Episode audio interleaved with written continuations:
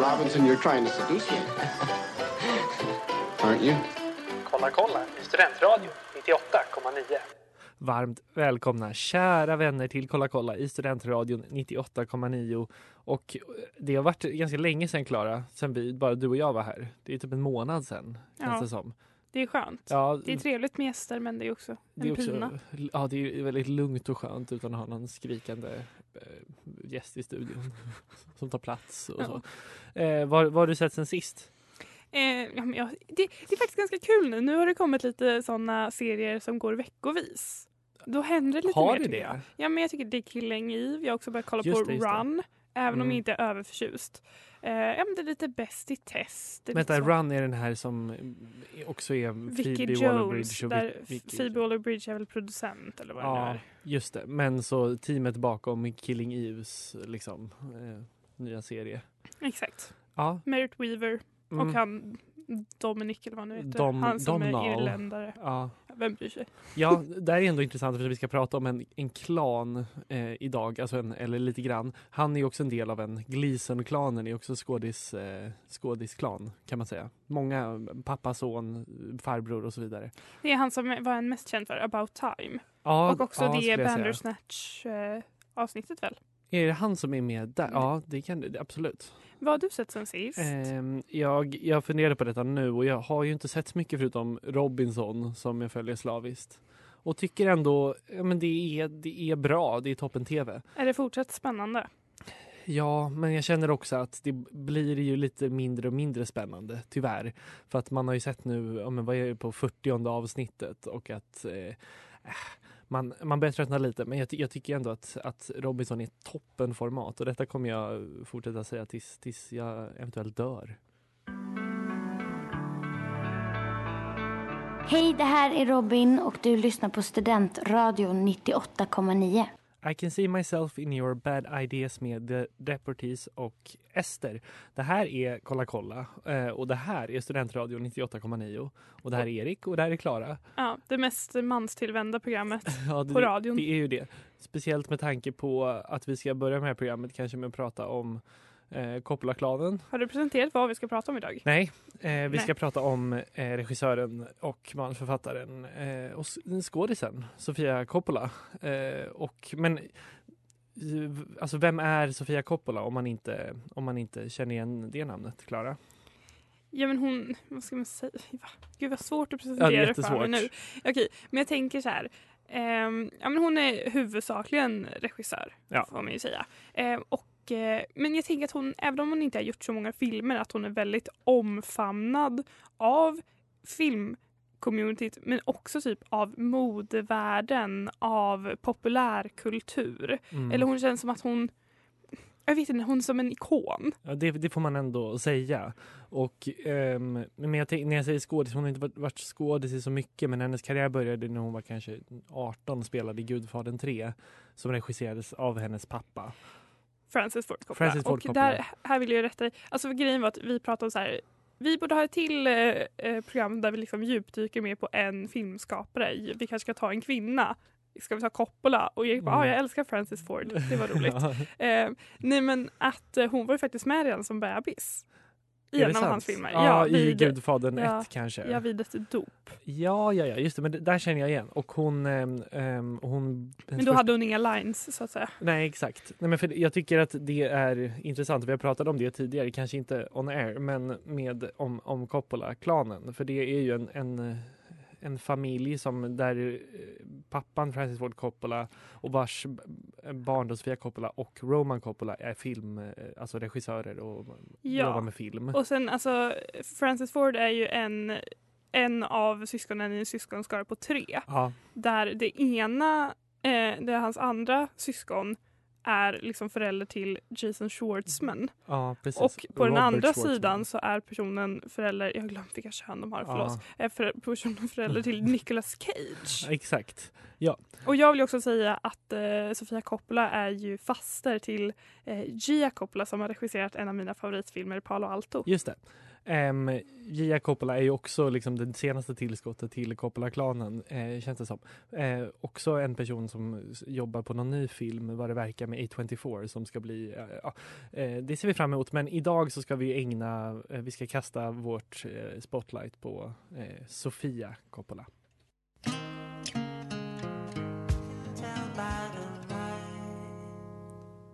Love You For It med Stanley, och ni lyssnar på Kolla kolla på Studentradion nittioåtta komma nio där vi ska prata om Sofia Coppola. Och eh, nu är det ju inte så att The Virgin Suicides är hennes f- absolut första film, men jag tror att det är hennes första, alltså fullängdare. Långfilm. Ja, exakt. Eh, feature-film. Eh, och man får ändå säga att, eh, att den liksom har åldrats rätt bra i, i förhållande till liksom vad tem, temana och liksom skådisarna hon använder. Det känns ju som att den skulle kunna lika gärna ha kommit bara för några år sedan. Eh, det känns inte som en debut riktigt, tycker jag. Det är ju en otroligt stark debut. Ja, men du, du kollade om lite på den häromdagen. Igår. Mm. Igår, ja. Vad, vad var dina intryck? För du, du antar att du såg den för l- länge sedan.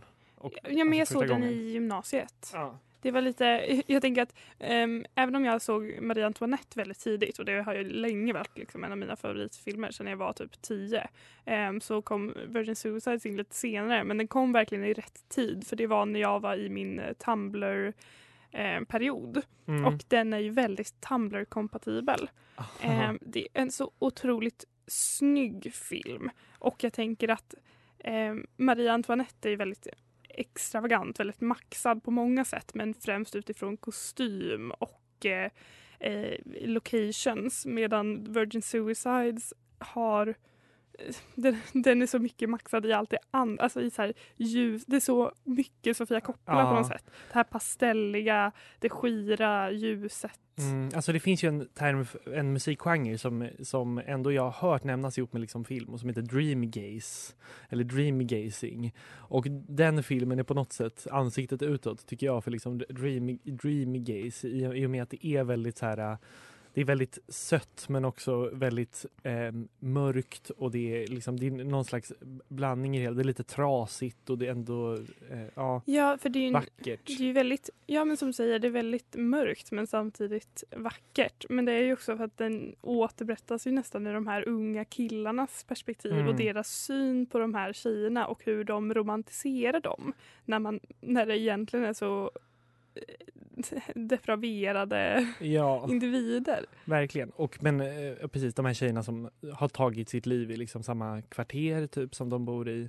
Ja, men de är ju systrar. Ja, precis. Det är fem systrar, och eh, ja, men de är ganska, de har väldigt strikta föräldrar, och så, men alla killarna runt omkring är väldigt fascinerade av dem. Och sen mm. under filmens gång så tar en efter en sitt liv på precis. olika ganska eh, Mm. Ja, makabra sätt. Ja. Um, vi har ju i den, den filmen i huvudrollen eh, Kirsten Dunst, eller som huvud eh, the, the head virgin, the main ja. virgin Kirsten Dunst. Och Kirsten Dunst och eh, Sofia Coppola har ju sedan dess haft en väldigt eh, välfungerande eh, relation, känns det ja, som. Eller Kirsten de har jobbat Dunst, mycket ihop. Ja, Kirsten Dunst spelar ju också huvudrollen i Marie Antoinette som Marie Antoinette. Sen hon också med i den senaste utkomna filmen The Beguiled, eller vad det heter, The Beguiled, Det bedragna, ja. som den heter. Här, där är en, för, alltså jag tänker också att Elle Fanning har ju också så varit med i två Sofia Coppola-filmer, mm. och jag tänker att Elle Fanning fick liksom ta över för Kirsten Dunst, när Kirsten Dunst blev lite för gammal för att spela de här tonårstjejerna. Ja, det är verkligen så att det är, det är ju typ att, att Elle Fanning är en ung Kirsten Dunst, alltså hon utstrålar samma energi. Ja, typ. Exakt, det är samma energi som Eh, Sofia Coppola använder sig av. Ja. På tal om Elle Fanning så kan jag tycka det är väldigt liksom, sorgligt för Dakota Fanning att Elle Fanning finns. Det. För det, hon kom, först kom Dakota Fanning och var superbarnstjärna fram tills hon blev vuxen, och då blev hennes syster mer intressant. Nu är Elle Fanning, hon kanske inte är en världsstjärna än, men hon är ju verkligen någon slags indie darling och är med i allt möjligt och jobbar med så mycket autörer och liksom gör lite... Dakota Fanning var nog med i den senaste Quentin Tarantino-filmen. Just det, Men det just var det. väl kanske det största hon har gjort. På väldigt länge, ja det, det känns lite så. Och det känns som att hennes roll där var, den var... Hon spelade ju bra men det var också minimal. Men ändå kul. Ja. Viktigt för henne. Verkligen. Men för att liksom sammanfatta Virgin Suicide så tycker jag ändå att det är så här... Eh, många debuter känns ju som debuter. Som när jag pratade om Paul Thomas Anderson. Men hans debutfilm känns ju liksom väldigt... lite stel och lite, alltså...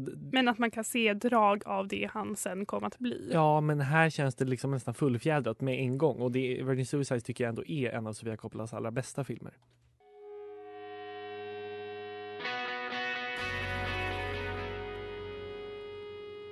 The Art of Losing med The Summer with Monica. Och ni lyssnar på Kolla Kolla. Det där var förresten veckans singel. Um, på, här på Studentradion nittioåtta komma nio. Och det är jag. Ja, jag tänkte säga det, det att det är du, för vi, där har vi inte pratat om innan, men det är alltid du, varje vecka, egentligen. Ständ, Under, ständigt jag, mellan raderna. Ja. Um, vidare ska vi till Sofia Coppolas, ja, men kanske hennes... På, på vår resa genom hennes ja, filmografi. Ja, men lite så. Tänk det som, precis, som att vi, vi sitter på ett rymdskepp och liksom reser igenom Usch, vad töntigt. de olika planeterna. Tack, som nu är... går vi vidare från den liknelsen. Lost in Translation. En eh, av dina favoritfilmer. Ja, och kanske hennes right? mest kända film. Ja, hon vann ju Academy Award för... Ja. Best Adapted Screenplay. Jag tror hon var den andra kvinnan genom världshistorien som vann eh, det priset. Eh, eller som och när var det här? Va? tjugohundrafyra eller tjugohundrafem. Och det är fortfarande bara en kvinna som har vunnit för bästa regi genom tiderna. Hon var nominerad där tror jag, men hon vann inte. Um, så det, det är ju lite något att jobba på. Kul! Um, men Lost in Translation är verkligen en av mina favoritfilmer. Nu var det länge sedan jag såg den och jag har kanske bara sett den två gånger. Men jag kommer ihåg att det var en sån jag såg och um, liksom bara, oj, vad bra film kan vara. Eh, lite så, man är sjutton typ. Och så jag bara har kollat på liksom Blockbuster-bio innan. Mm.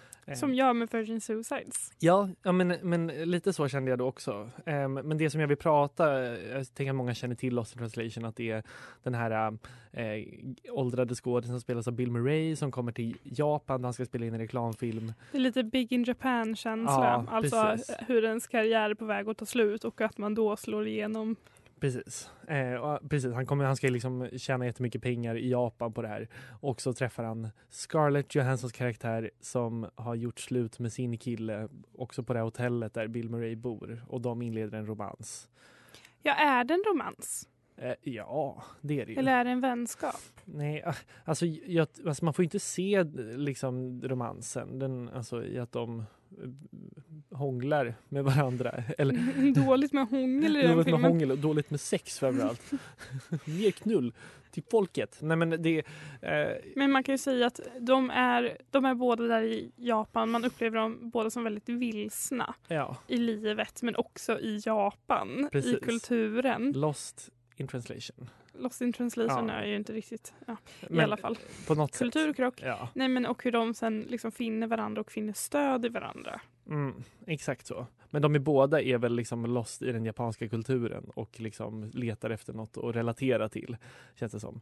Um, ja, jag kan ta det här sen, men det finns en, en väldigt tydlig eh, liksom parallell mellan Lost in Translation och en annan film som gjordes av Sofia Coppolas eh, ex. Och, ja, jag tar det sen.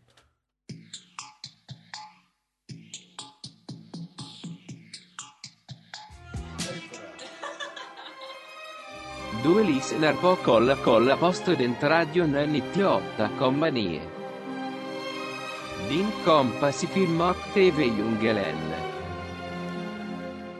Där hörde vi Cheesin med Cassius Clay, Remy Wolf, Still Woozy, Sophie Myers, Claude, Melanie Faye och H X N S.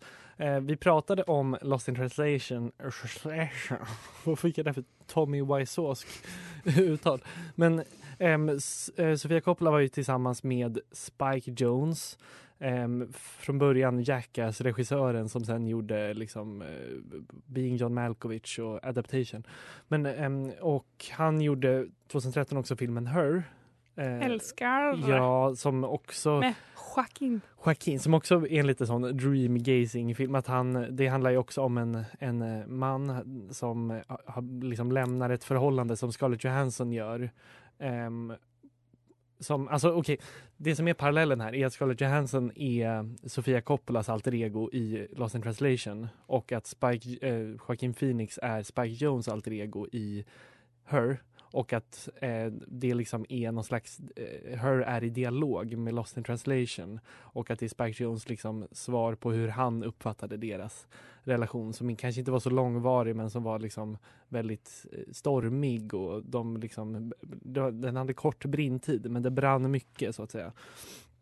Eh, och man kan även se liksom spår rent visuellt, har jag sett i, i en, i en YouTube-video, eh, i hur liksom båda de här två karaktärerna spenderar mycket tid genom att titta ut genom bilfönster och fönster ur liksom skyskrapor, och det finns ju ändå liksom, rent miljömässigt finns det likheter där. Mm. Sofia Coppola gillar fönster generellt. Hon älskar, hon älskar fönster. Hon fucking älskar fönster. Älskar en, en ruta som man ser alltså en utifrån. En riktigt god ruta. En riktigt jävla ren ja, och god ruta. Drömmigt tittar ut genom ett fönster, typ kanske pillar på någonting. Ja, som man själv gjorde liksom, i bilen när man var liten och tänkte att man var med i en musikvideo. Mm, och sen så blev typ pappa arg på mig för att jag kladdade på rutan. Och man bara, förlåt.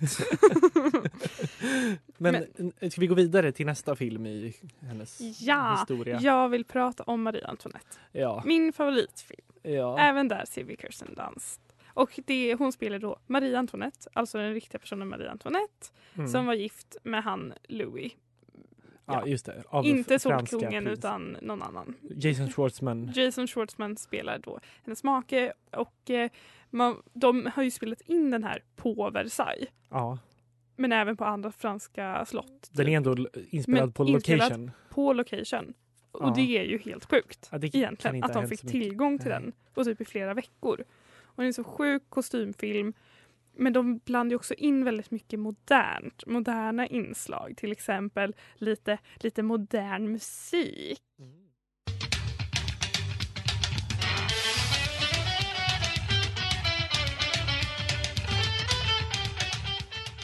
Det här är ju I Want Candy med Bow Wow Wow. Bow, wow, wow. Ja. Och den här spelas i den ikoniska så kallade shopping-scenen. Är det Converse eh, ja, i den scenen? Men då ja. Ser man hur Marie Antoinette då bara går loss med de här skattepengarna som hon har fått in och köper en massa tyger, massa skor som är tillverkade av Manolo Blahnik för filmen. Men också då ser man ett par high top Converse, alltså ett par lila Converse sjunkit förbi i film. Men alltså den här filmen fick ganska mycket kritik, särskilt i Frankrike. För ja. Att de tyckte att hon förvrängde historien. Ja, nej men alltså det, på något sätt så kan, går det fortfarande idag inte att motstå liksom kritik för en biopic. Um, även om biopicen så här, ändå, på något sätt som Marie Antoinette gör, inte ens liksom hymnar med att det här är liksom fiktion. Det är lite, det är lite skoj också.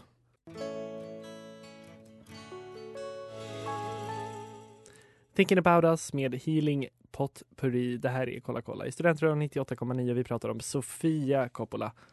Ja, och bara några avslutande ord om Marie Antoinette. Det är en väldigt sevärd film tycker jag. Ja. Så mycket för bara själva genomförandet, för kostymen, för omgivningarna, men också mycket för musiken. Alltså jag, jag måste, jag måste spela. Jag måste. Till exempel den här är med, och det här mm. är Aphex Twin eh, som också eh, Kanye West har samplat. Just det. Men fett bra. Ja. Det är jättebra soundtrack. Det är jättebra. Det är typ också det... The Cure och The Radio Department. Ja, nej men också Sushi and the Banshees, en låt där som jag upptäckte genom den filmen. Alltså det är, det är verkligen ett, ett väl utplockat soundtrack. Det är ju också något som Sofia Coppola är väldigt bra på. Eh, sista låten Lost in Translation har jag också fick ju något nytt liv via den. Alltså med Just Like Honey med Eh, vad heter de? Oj, vänta. My Bloody Valentine? Kan det vara det? Eller Jesus and the Mary Chain är det nog. Eh, Strunt samma. Stru- skit i det, vad fan ska jag fastna på sådana grejer hela tiden? Vi kan gå vidare mm. till Sofia Coppolas senare filmer. Ja, och eh, efter eh, Marie Antoinette så är väl Somewhere den ja, film. Så jag har sett den.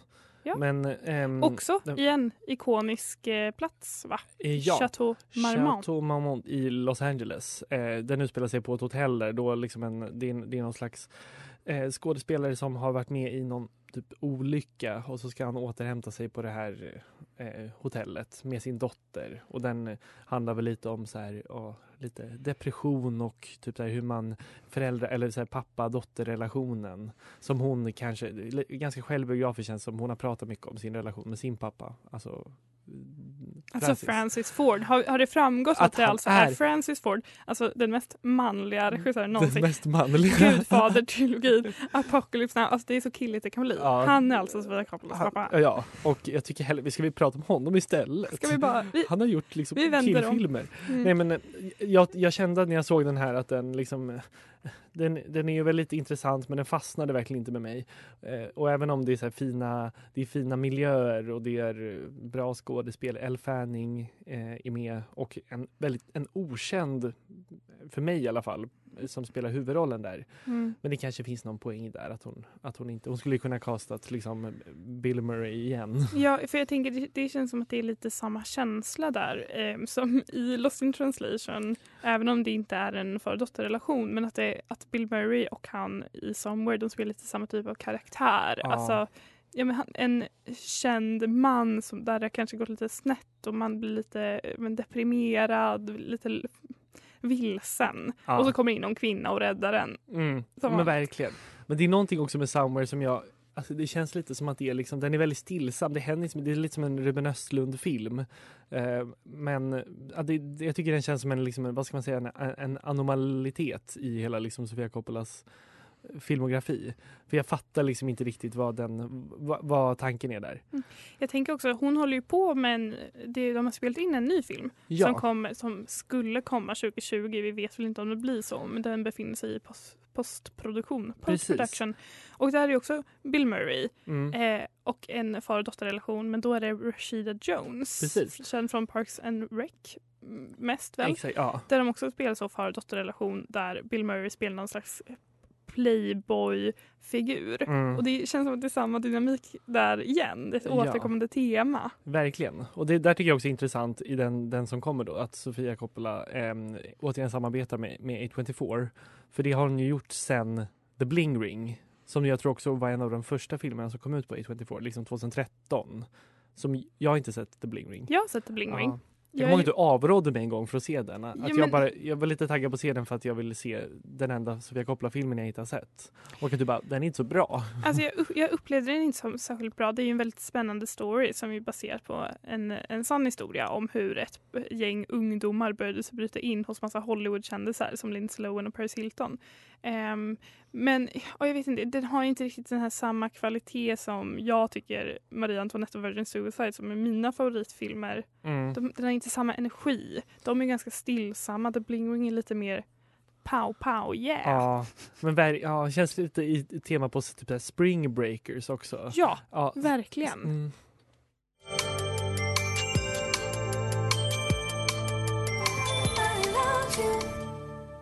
Porsche med Casey Hill. Och det här är Kolla Kolla, och det här är en, en dag för alla kvinnor i vår närhet när vi pratar om This Sofia Coppola. This one is for all the women out there struggling in listening. The movie industry.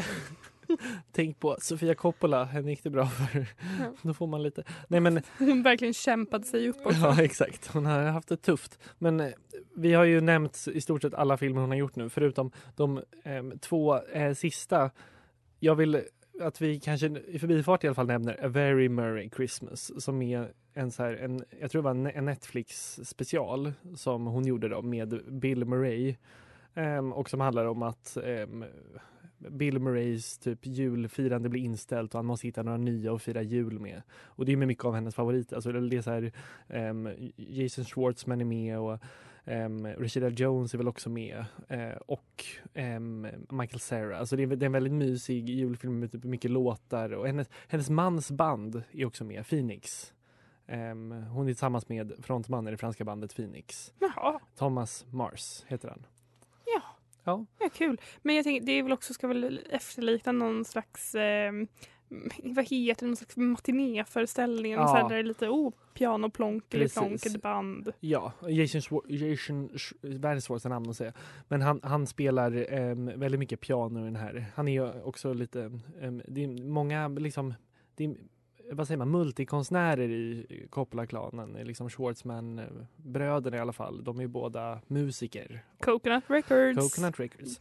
Um, men vi kan väl också försöka landa på den sista filmen hon har släppt som kom tjugo sjutton och heter The Beguiled.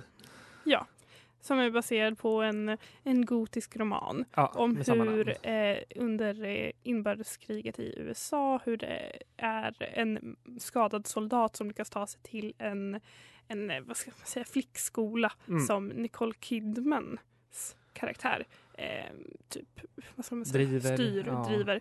Och de, trots att han är från motsatt sida, så tar de in honom och hjälper honom för att han är skadad. Precis. Och så är det hur mycket han typ förför de olika ja. Eller de är väldigt intresserade av honom för att han är en man. Ja, jag tycker den var, den var toppen ändå. För att vara liksom ett kammarspel. Eh, liksom, men... Ja. Eh, Klara, ja. Du, jag, en liten fågel har viskat i mitt öra att du har en lista. Jag har en lista. Jag gjorde ju en lista över saker Wes Anderson gillar, så nu har jag gjort en lista över saker Sofia Coppola gillar. Här kommer den. Tjejor, Kirsten Dunst, bylsiga nattlinnen, ja. Fashion, förvirrade själar, en riktigt bra äng eller gräsmatta, pastell, tristess, ikoniska locations, girl, you'll be a woman soon stämning, skymning och gryning, sömnigt häng i säng, svala blondiner, lystna blickar, en bra snelugg som de lystna blickarna kan slängas bakom, personer som långsamt pillar på en blomma och sun filmed through leaves enligt I M D B. Sun filmed through leaves? Ja. Tycker jag toppen beskrivning. En lista som vi måste printa i någon bok, tycker jag.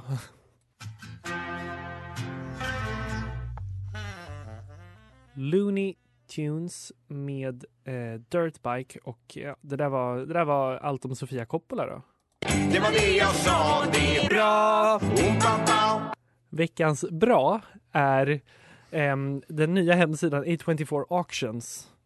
Har du varit inne på den här? Har du hört talas om där? Nej, det har jag inte hört talas om. Nej, kul! Det är har du en... något med vår favorit A tjugotvå att göra? Um, jajamän. A tjugotvå har nu, för att liksom ge pengar till framförallt restauranger som jag har förstått i New York, eller så här, restauranger som det går dåligt för och typ så här, ja, men, i, i krisen som pågår, så har de börjat um, auktionera ut props från deras filmer. Um, och jag kan ju bara nämna lite vad det är de alltså, auktionerar ut. Det är bland annat den här stora fyrlampan från eh, The Lighthouse. Kan man nu köpa. Den, den sexiga inget... fyrlampan. Ja, den, som är, den är gigantisk. Alltså det är props som har använts i filmen, utan det är inte någon sån här replika. Uh, och det finns även från Euphoria, så står det Ruse um, sweatshirt tror jag. Okay. Uh, Ruse hoodie. Uh, och den ligger just nu på sjutusen dollar och den har varit ute i um, några timmar. Um, så det, alltså det här det kommer ju gå, de här grejerna känner jag. Från eighth grade, eh, vår favor, så finns det den här... Den gröna baddräkten. Nej, men nej. Den här lådan som hon gräver ner, time capsulen som hon gräver ner, eh, där det står The Coolest Girl in the World och eh, hennes eh, cyklop. Och det, och det kommer mer och mer grejer hela tiden. Och så här, det är långt ifrån... Eh, alltså grejerna som ligger uppe där, det kommer bara bli fler som jag har förstått det. Eh, och det känns väldigt kul. Det där var i alla fall... Det var det jag sa, det är bra. Eh, tack för idag, Klara. Tack så hemskt tack mycket till dig. Tack framförallt Sofia Coppola. Ja. Ja, för att hon har okejat det här avsnittet. Och nu, eh, nu är det valborg. Ja, det är det. Eh, och, och vad ska man göra på valborg? Man kan väl lyssna på våra gamla avsnitt, ja. Känner jag. Ja, okej. Okay. Ja. Vi hörs nästa vecka.